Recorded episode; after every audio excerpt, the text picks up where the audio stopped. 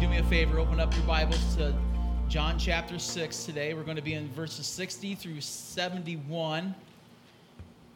Doing a study through the book of John. If you're a guest with us, that's what we are doing. And we have been in John chapter 6 for a few weeks. If you have been a Christian for some time, have you ever experienced, don't, don't answer out loud, but just to yourself.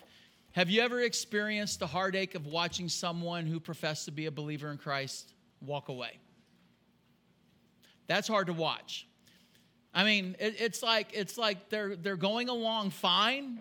Seems like everything is okay, and then out of nowhere they just stop. They they they, they stop coming to church. They are starting to question, do I even believe in God anymore? I'm not really sure they just don't want to do the Christian thing. They just stop. They drift away and they stop walking with Christ. That's hard to watch, isn't it? Maybe you've been that person who, went to them and like, what, what are you doing? Why are you doing this? And they just stop. Well, that's what we're looking at in our text today. People who Jesus is talking to, and, and, and they get to the point where they're like, they don't want to hear it anymore, and they just stop and they walk away. And um, today I want to talk about how to protect yourself from walking away. Because here's the truth, gang no one is exempt from this. No one. Because how in the world do pastors fall. If you would think there would be anyone who would never fall and walk away from Christ, it would be who? The pastor. But yet, how many pastors fall all the time? No one is exempt from this. So we have got to look at what God's word can teach us and help us. How can you and I protect ourselves from falling away? So let me read our text so we get an idea of what we're looking at here. Starting with verse 60, it says, When many of his disciples heard it, they said, This is a hard saying. Who can listen to it? But Jesus, knowing in himself that his disciples were grumbling about this, said to them, Do you take offense at this? Then what if you were to see the Son of Man ascending to where he was before? It is the Spirit who gives life, the flesh is no help at all. The words that I have spoken to you are spirit and life, but there are some who do not believe. For Jesus knew from the beginning who those were who did not believe and who it was who would betray him. And he said, This is why I told you that no one can come to me unless it is granted to him by the Father. After this, many of his disciples turned back and no longer walked with him. And so Jesus said to the twelve, Do you want to go away as well? And Simon Peter answered him, Lord, to whom shall we go? You have the words of eternal life, and we have believed and have come to know that you are the Holy One of God. And Jesus answered them, Did I not choose you twelve, and yet one of you is a devil? He spoke of Judas, the son of Simon Iscariot, and for he, one of the twelve, was going to betray him. So there we go. Many of his disciples walked away. So, how do you and I protect ourselves? How can you protect yourself from being one of these kind of people where you walk away? Well, let's look at four ways how you and I can protect ourselves from walking away. Here's the first thing you cannot remain a casual follower. If you want to protect yourself from walking away, you cannot remain a casual follower. So look at verse 60. It says, When many of his disciples heard it. Now, first, let's ask ourselves, heard what? Okay, this is just talking about what Jesus has been talking about to this group of people from verse 25 to where we are. Okay, he's been talking to them about who he is. All right, he th- this crowd of people began following Jesus way back at the beginning of chapter 2, even before chapter 6, even before that, because Jesus was doing miracles. He was healing people, doing all kinds of things. And in chapter 6, verse 2, it says that people began to follow Jesus because they saw what he was doing and they were amazed at these signs and he was healing people. And so he was doing all these great things and people began to follow him. And then they got hungry and Jesus fed them from five loaves of or five loaves of bread, two fish. He fed a multitude of people.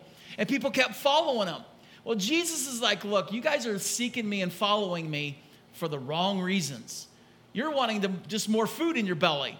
Well, Jesus saw beyond the, the physical need to the spiritual need. And that's where we all are. We all have a spiritual need.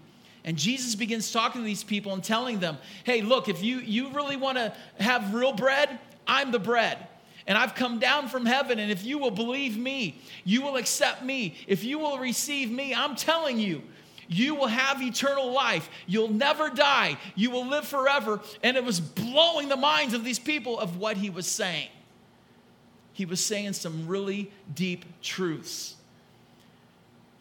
But what we need to see in this text is not what they heard, but who was hearing it. Because notice it says there in verse 60, it says, when many of his disciples heard it. Disciples, okay? If you look at verse 61, it says, Jesus knowing in himself that his disciples, again, disciples, they were grumbling. Look at verse 66. And many of his disciples turned back. Okay, so you have disciple, disciple, disciple. Now, why am I hounding on this word disciple? Because if you go back to chapter 6, verse 24, or 22 through 24, it says there was the crowd and there were disciples. The crowd is who Jesus is talking about right here. This group of people were the crowd, but then you had the 12, the disciples, okay? So here, though, everybody's called the disciple. Everybody's called this word disciple. So you and I have got to understand, and I said this a few weeks ago, we need to understand what it means to be a disciple, okay? Because there are two groups of disciples in this bunch right now, okay? Two groups. So here's what the word disciple for one group means it simply means, in its most basic form, a disciple is nothing more than a follower. It's someone who just follows another person, okay? In Jesus' time, we don't see that too much today, but in Jesus' time, if you were a teacher, you had people following you. And so one group of people were following Jesus, but here's the problem that was all they did. It was just, hey, we're just following Jesus because he heals people, he feeds people. Let's get something else out of Jesus. And so they just followed Jesus, nothing more, nothing less, just a crowd of people following along. Casual. Just a casual crowd. That's one meaning of the word disciple. But then there's another level of disciple that goes from casual crowd to a little bit deeper the committed core. This was the 12 disciples. This was the apostles. These guys were also disciples. They followed Jesus, but it wasn't casually. These guys followed Jesus because they wanted to become like Jesus. They wanted to learn from Jesus. They wanted to be, they, they, they saw Jesus do things and they wanted to do what he did. They followed him with an intention, they followed him with a purpose. They followed him because they were committed to him. Big difference between the crowd of disciples who were just casual followers and the 12 who were committed followers. And I said this a few weeks ago church is no different. There's two groups of people, two groups of disciples in a church casual followers, casual crowd, and the committed core. The casual crowd in a church are the same people as these people, following Jesus just for what I can get out of them. I'm just along for the ride. I'm just in part of the crowd. I'm not committed to anything. I'm not doing anything. I don't care about the mission. I don't care about the ministry. I'm just showing up. Casual crowd. But then you have the committed core. The committed core people in the church get it. They've signed their name on the dotted line. If you want to say it, they've drank the Kool Aid. Is that safe to say in the church? they get it though. They're like, hey, hey, I want to do the ministry. I see the mission, I see the purpose. Here's what I want to do. Get me in. Put me in, coach. I'm ready to play. Committed. Committed core, casual crowd. The disciples that Jesus is talking to here are the casual crowd. Okay? Just along for the ride. Now, here's the danger about being part of the casual crowd. Casual crowd people don't have deep roots. Casual crowd people don't have the deep roots that anchor their faith in tough times. Casual crowd people don't have deep roots that anchor the faith when God doesn't do what they're wanting God to do. So, casual crowd people, when life gets hard and the heat's turned up or God's not doing what they want to do, guess what casual crowd people do? We walk away. Casual crowd people are swayed by the opinions of people and the clatter of the culture. See, casual crowd people hear what people say and what the culture says, and they begin to go, well, maybe that's right. Well, I, I don't really, I don't think I can re- agree with what the Bible's saying right now. I think the culture is correct. And guess what casual people do? They move to the crowd and they follow the culture. Casual followers can put on an appearance, go along okay, but then they get offended by sound doctrine and sound teaching, and they'll walk away from it. Casual followers, they go along for the ride until something better comes along. You see, that's what casual that's what a casual crowd does, a casual follower. We're just surface, okay? We're not very deep in, and we're not going anywhere. We're just surface level. And when things don't go where I think they should, man, I'm walking away. But here's another thing that we see from this text about a casual follower, and it's this a casual follower can convince everyone around them that they are truly a dedicated, genuine believer when they really aren't. Because if you take a look at verse 64, and this is what we see with Judas. Verse 64, so Jesus is talking to this crowd, but in verse 64, he says, But there are some of you who do not believe. For Jesus knew from the beginning who those were who did not believe and who it was who would betray him. Jesus is talking to this crowd, and like I said, there were two groups within the crowd the casual crowd and the committed core. You had the 12 disciples hearing what Jesus was saying to the big crowd. They weren't off like at the Hilton somewhere enjoying a nice buffet while Jesus was talking. No, they were there with Jesus and this crowd. And now all of a sudden, Jesus says, Oh, by the way, some of you don't believe. In fact, some of you are going to betray me. And I'm wondering if Judas is sitting in the background going, Wait a minute, how does he know this? You see, the thing about Judas was he was able to convince the other 11 that he was on the team. He was able to convince the other 11, I'm in this with you guys. Because if you look at verse 66, it says, After this, many of the disciples turned and, and no longer walked with him. So Jesus turned to the 12. He says, Do you want to go, well, go away as well? Now look at verse 68. Here's what Peter says Peter answers him, Lord, to whom shall we go? We go. You have the words of eternal life, and we have believed and come to know.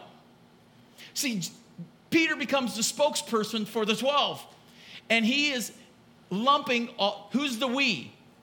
All 12. He's lumping all 12 in the same category. We are going nowhere. We believe you, Jesus. We know you.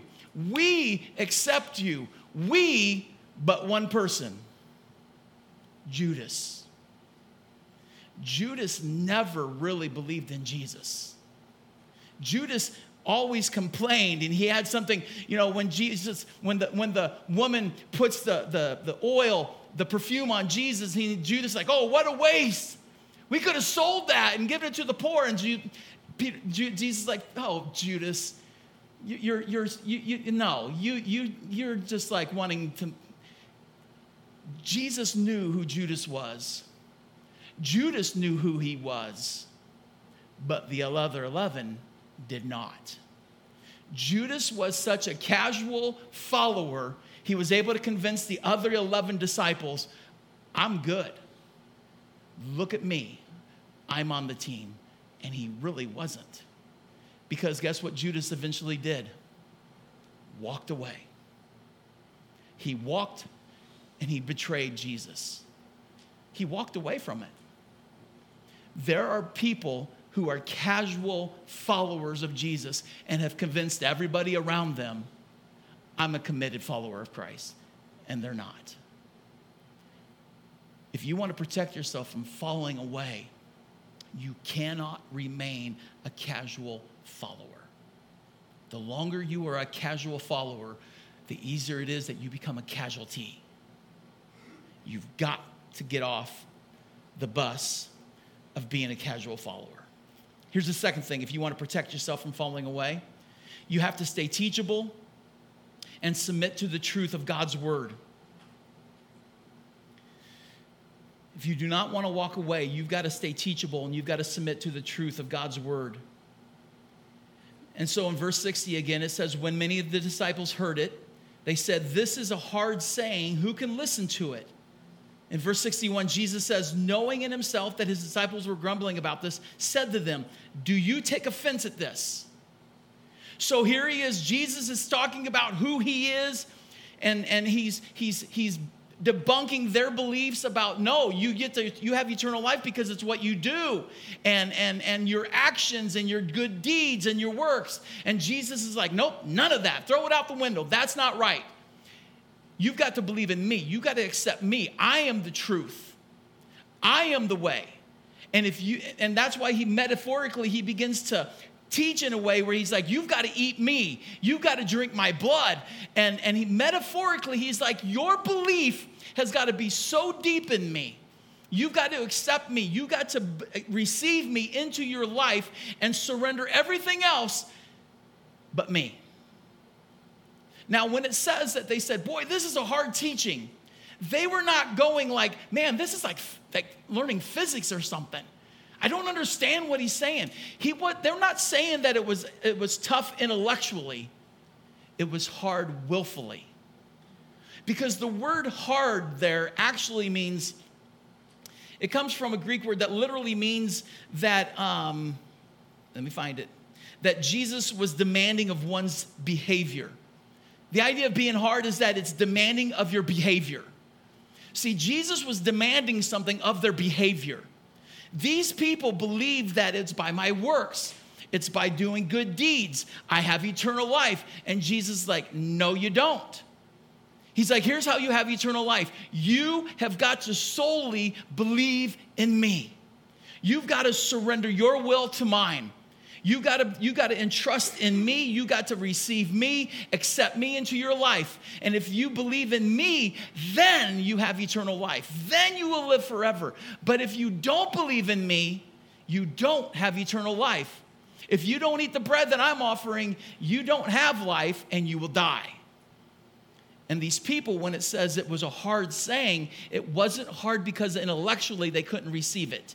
It was hard because they chose not to receive it. That's why Jesus says, Does this offend you?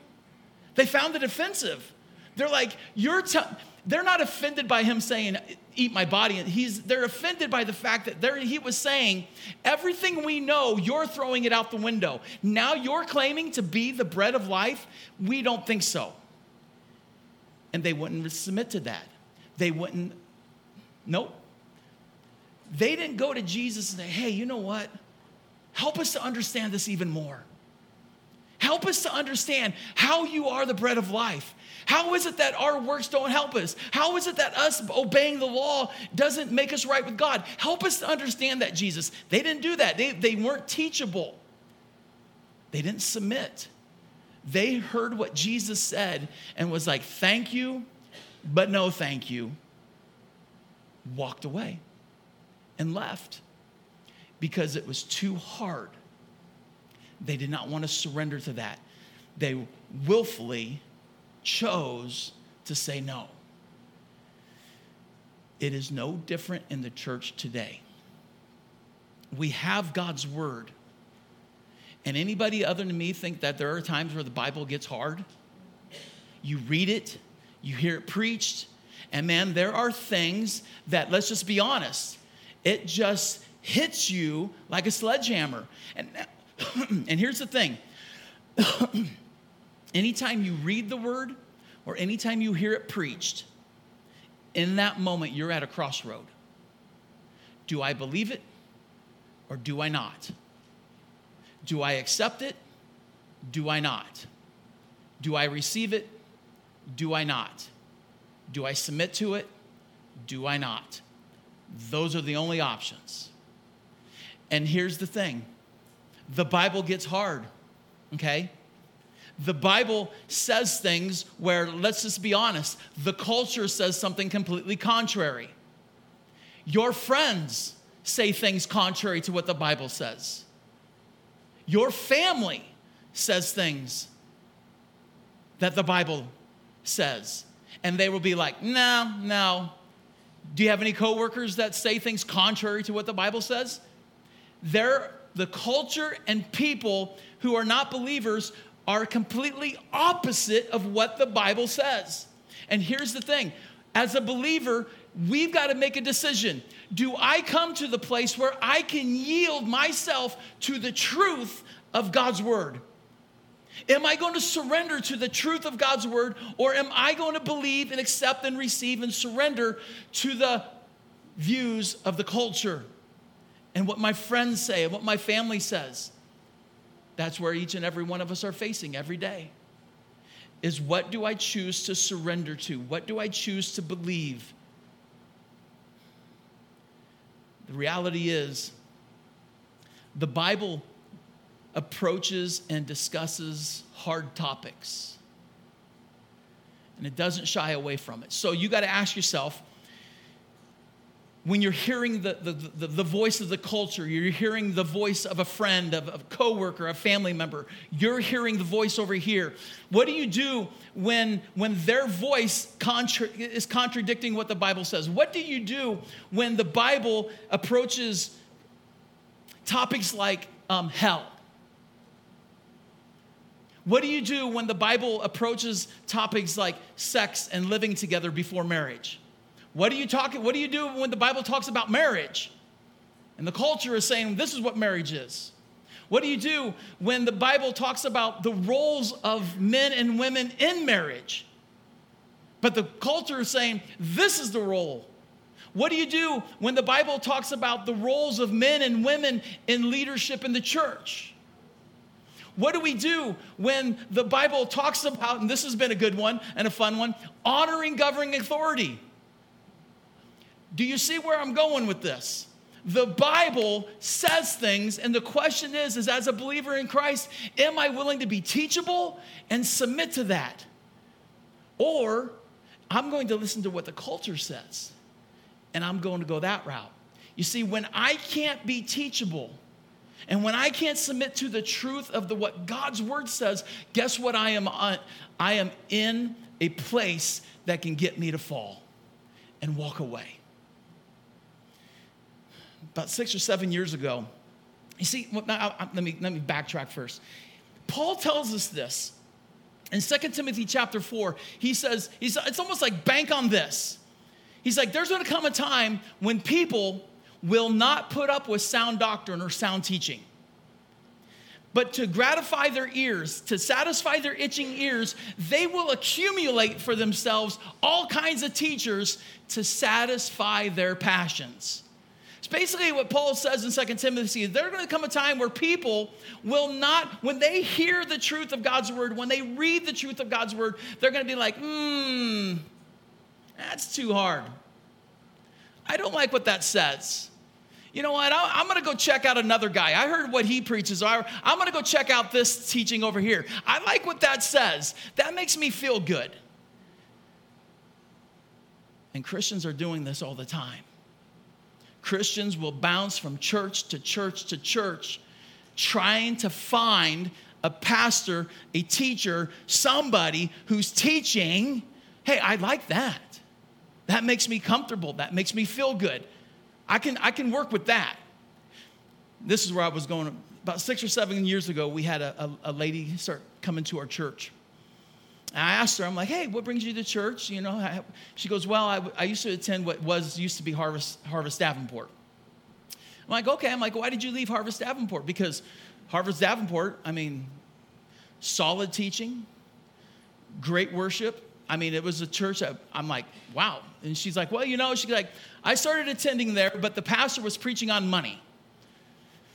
Okay, here we go. And she's like, I, I, went for a couple weeks and then I went for a third week and he was still preaching on money. So I told myself, if I come back next week and he's still preaching on money, I'm out of here. She went back the fourth week and guess what he was preaching on still? Finances. And she left. She started coming to this church. And she told me that. And I tried to talk to her. I mean, I tried to explain to her why we preach on finances and money at times and whatever. And, you know, but about a year, le- about a year later, guess what she did? She left this church because something didn't line up with what she wanted to hear. So she left. You see, as long as you and I are trying to find the right teacher just to satisfy my itching ears, you will always be in danger of walking away. Because there are times, now here's the thing you need a healthy diet of God's word. A healthy diet of God's word is the Bible tells us that, that at times it is a light and a lamp onto our path. It guides us and it directs us, it gives us wisdom. The Bible tells us it builds up our faith. The Bible tells us that it's like joy to the soul and it comforts us. Man, how many of you know those are good times, all right? I could listen to messages that are always comforting and soothing and building up my faith. Amen? Eh, all in favor of those kind of messages? But also, the Bible says there are times where it acts like a hammer and it has to break a rocky heart into pieces. There are times that it acts like a double edged sword and it cuts the heart. There are times it acts like a fire and it burns up things. I don't know about you, but I really don't like getting hit with a hammer. I really don't like getting cut, and I don't like getting burned. I would rather skip that stuff, but I can't. A healthy diet of God's word is I take the easy stuff, the fun stuff, the good stuff, and I love that, but also when it is hard. Man, it felt like Jim's just beat me up today. I hope you don't feel like I'm always beating you up. But there are times where the word is just going to speak and it's just going to do it. But the reality is, gang, you got to understand this. If all you can do is take the good, the easy, the hey, this is going to make me rich kind of messages. Hey, this is all, uh, this. Uh, you know what? Suffering's just for a day or two, but I, I'm coming through that thing. I'm getting that. If you if that's all you want to hear, and you never want to hear the bad, or not the bad, but the hard, you're in danger of walking away. If you want to protect yourself from walking away, you have got to be able to be teachable and submit yourself to the truth of God's word. Here's the third thing. If you want to protect yourself from walking away, here's the third one. You have to trust and surrender to God's sovereignty. You got to trust and surrender to God's sovereignty. So look at verse 65. So Jesus says to this crowd, and he, he says, This is why I told you that no one can come to me unless it is granted by him, granted him by the Father. Now, when I read that, the words, unless it is granted him by the Father, just kind of jumped off at me. Granted by God. Jesus is telling these now remember, this crowd of people that, that Jesus is addressing and talking to would have been Jewish, okay? They were Jews. And Jewish people, and especially in Jesus' time, they, they were like, hey, you know what? Heaven is a shoe in for us because we are ancestors of Abraham. We are God's children. We're Jewish. We're the promised people. We've got, we, God gave us the promised land and everything. So, guess what? We're going to heaven. And Jesus has been talking to these people saying, Whoa, whoa, whoa, um, slow down there, Charlie. You're not going to heaven just because you're a Jew. And but they're because if you go back earlier, they're like, well, what do we do to get God to, to, to be right with God? And Jesus is like, uh, nothing. Well, um, then how do we get to God? He's got to draw you. And now Jesus is like, I'm telling you, you don't have salvation unless it is granted to you by God. You see, that would have been a very offensive thing to hear because they're like, we should already be in heaven. Here's the reality those people, just like you and I today, we are all related in what way? What do you think? We are all what? Sinners. All of those people that Jesus was talking to were sinners. And guess what? We are all sinners. The Bible says that in the book of Romans. Everyone has sinned, all of us are sinners. Ephesians chapter 2, in verse 3, says, By nature, because of your sin, because you are spiritually dead because of your sin, by nature, meaning the natural consequence of your sin is this you are an object of God's wrath. Meaning, the, the, the, like the reflex of your leg, the reflex of your sin is the natural consequence is eternal separation from God. No other way. There is no route, another route. There is no, hey, take this U turn here. No, no. All of us are on the road, as ACDC said, you're on the highway to hell because your natural sin consequence is eternal separation from God, forever lost, no hope. And none of us deserve anything different. This is what Jesus is saying here. He's like, You don't have salvation if God wouldn't have granted it. Think about that for a moment. Let that sit in your head for a second. Ephesians chapter 2, verse 3 says, We are by nature the, the, the, the, um, object of God's wrath. But in verse 4, it says, But God, who was rich in mercy, and because of his love, made us alive in Christ. But God. There was a time where God made a decision, and God looked upon humanity and said, I will save them.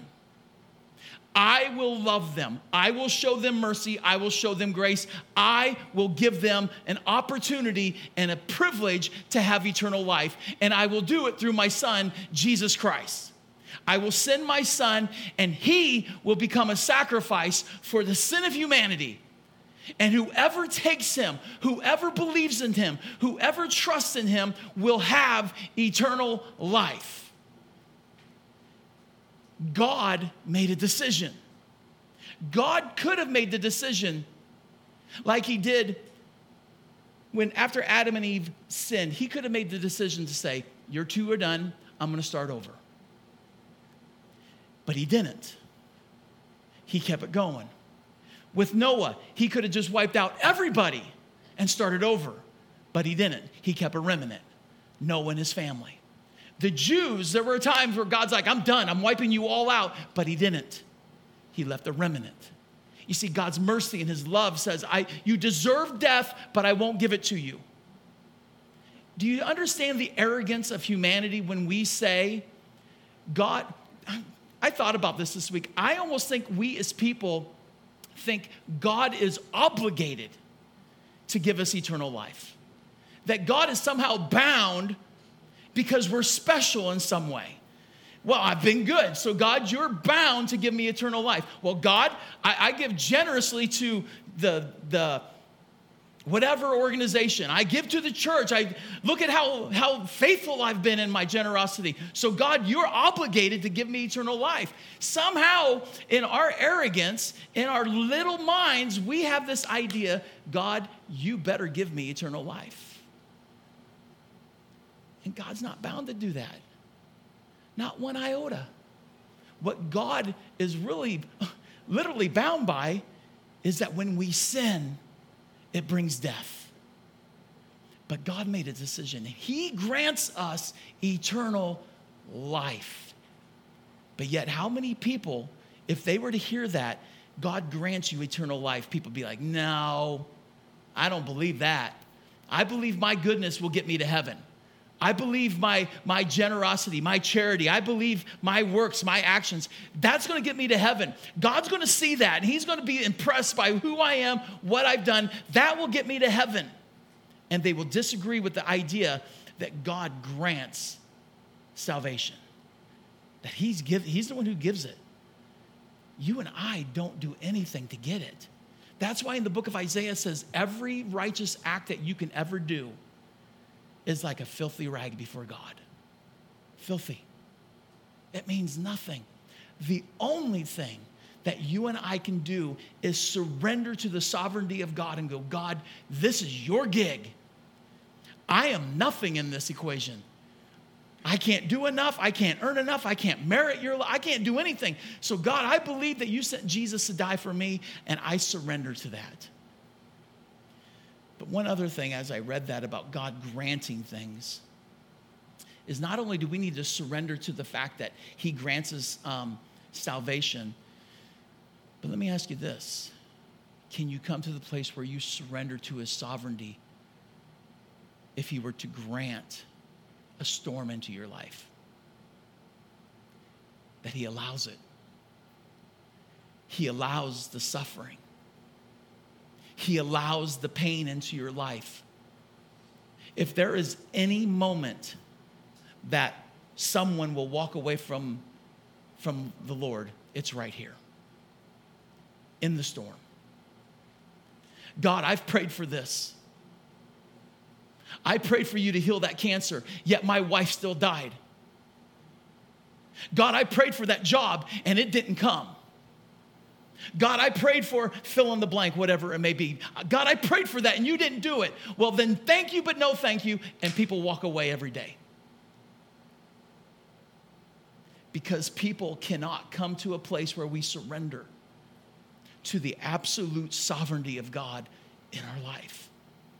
And if God so allows and He grants you to experience pain and suffering, can you come to the place where you're like, God, I'm to pray that this will come to an end. I'm to pray for the, for the healing. I'm to pray for the finances. God, I'm to pray. This is what I want to see happen. But if it does not, I'm okay, God. And it is well with my soul because I believe in you. You are King, you are God, you are Lord, and I am not. And I will not walk away and I will walk one step with you at one day at a time until God, you take me home. Can you do that? That's a tough place to be. Suffering is always the toughest place to be. Being in the fiery trial is never easy and never fun. But I'm telling you, more people walk away from the Lord in the trial, in the storm, than any other time. Can you come to the place, if you want to protect yourself from walking away, you've got to come to the place where you can trust and surrender to the sovereignty of God. And then, lastly, the fourth thing to protect yourself from walking away is this you have to maintain an active and growing faith. You have to maintain an active and growing faith. And this is where Jesus, he turns to, and, and, and I kind of, I when I read, I read this, I like this. So after many disciples turned back and no longer walked with him, Jesus turned to the 12 and said, Do you want to go away as well? Do you notice one thing that stands out between the people leaving and Jesus turning to the 12? Free will. Do you, do you get that? Jesus will allow you to walk away.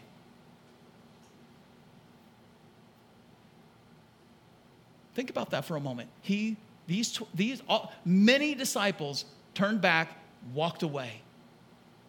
You notice it doesn't say, oh, and Jesus went after them right away. Jesus went after them and said, "Oh, please don't. I'm sorry. I'll change my message. I, I, I won't. I won't say that anymore. Please, I, I need you to follow me." He doesn't do that. He let them go and he turned to the twelve. You going to leave too? Because I'll find twelve more. And they're like, "No, because look what he says. Look what Peter says Lord, to whom shall we go? You have the words of eternal life. And here it is we have believed and we've come to know. We have believed and come to know. Peter is like, man, we're not going to be like those people. They, they were just following you because they just wanted the stuff. But Jesus, we believe in you. We believe in who you are, not in some superficial, artificial, you know, surface level belief, but God, but Jesus, we accept you. We have eaten you. We have drank your blood. That's how much we believe in you. But not only that, but we have come to know who you are. We've seen you work. Man, we can't deny that. The people that walked away saw Jesus do some amazing things, but yet, what did they do? They didn't get what they wanted. Jesus wasn't giving them what they wanted, so what did they do? We're walking away. I don't want that anymore. If that's the way Jesus is, then forget it. I'm going to go find another Jesus, but not these guys. These guys were committed to Jesus to the core of who they were. And they were like, We believe in you, Jesus. We're not walking away because you've got the words of life. And they knew everything we go through, Jesus, you're going to be with us. These guys would come to understand what it means to have faith in Jesus Christ because they were going to be martyred. They were going to be put in prison. They were going to be stoned. They were going to be flogged. They were going to lose everything. And they did not ever walk away. They went to their grave to their martyrdom with this on their lips We believe in you, Jesus, and we know. They had an active, growing faith from the moment Jesus called them to follow them to the moment Jesus called them home. They continued to believe, they continued to know, they continued to grow. They never lost faith. Listen, you see, the casual crowd never grows. The casual crowd never goes deeper. The casual crowd just stays on the surface and we're just in it for the ride. But if you just want to stay the casual crowd and you're not going deeper, you're not growing in your faith, you're not active in learning, you're not active in growing, I'm telling you, you're setting yourself up for the possibility to walk away if you have an active, growing faith, I believe in Jesus. I know who He is. I know what He's done for me. I know to the depth of my core, it doesn't matter anything else on the exterior. I know who Jesus is and what I have in Him. That is what anchors you to Him and keeps you from walking away. But if you don't have that active, growing faith, if you can't look at yourself and go, man, I am not the same person.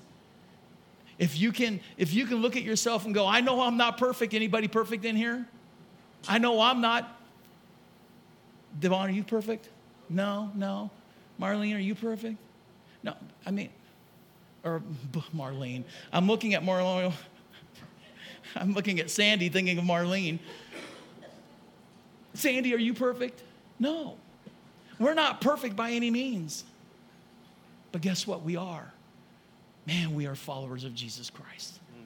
And if I'm growing in that, and I can say, I'm different, I'm not the same, that is a active growing faith, and that will keep you anchored, and that will keep you protected from walking away. Amen? Let's all stand. Let's uh, close in a word of prayer.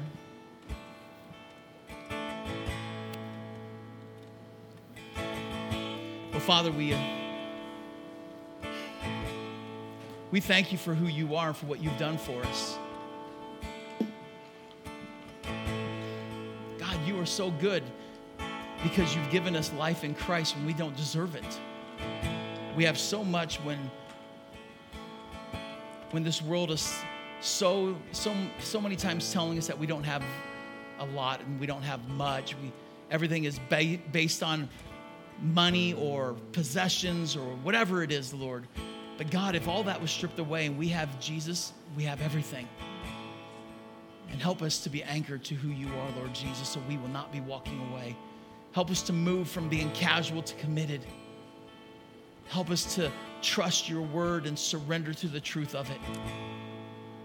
Jesus, be all in all that you are the one that we look to and we are anchored to who you are. And we just thank you, Father, and we just praise you in Jesus' name. Amen.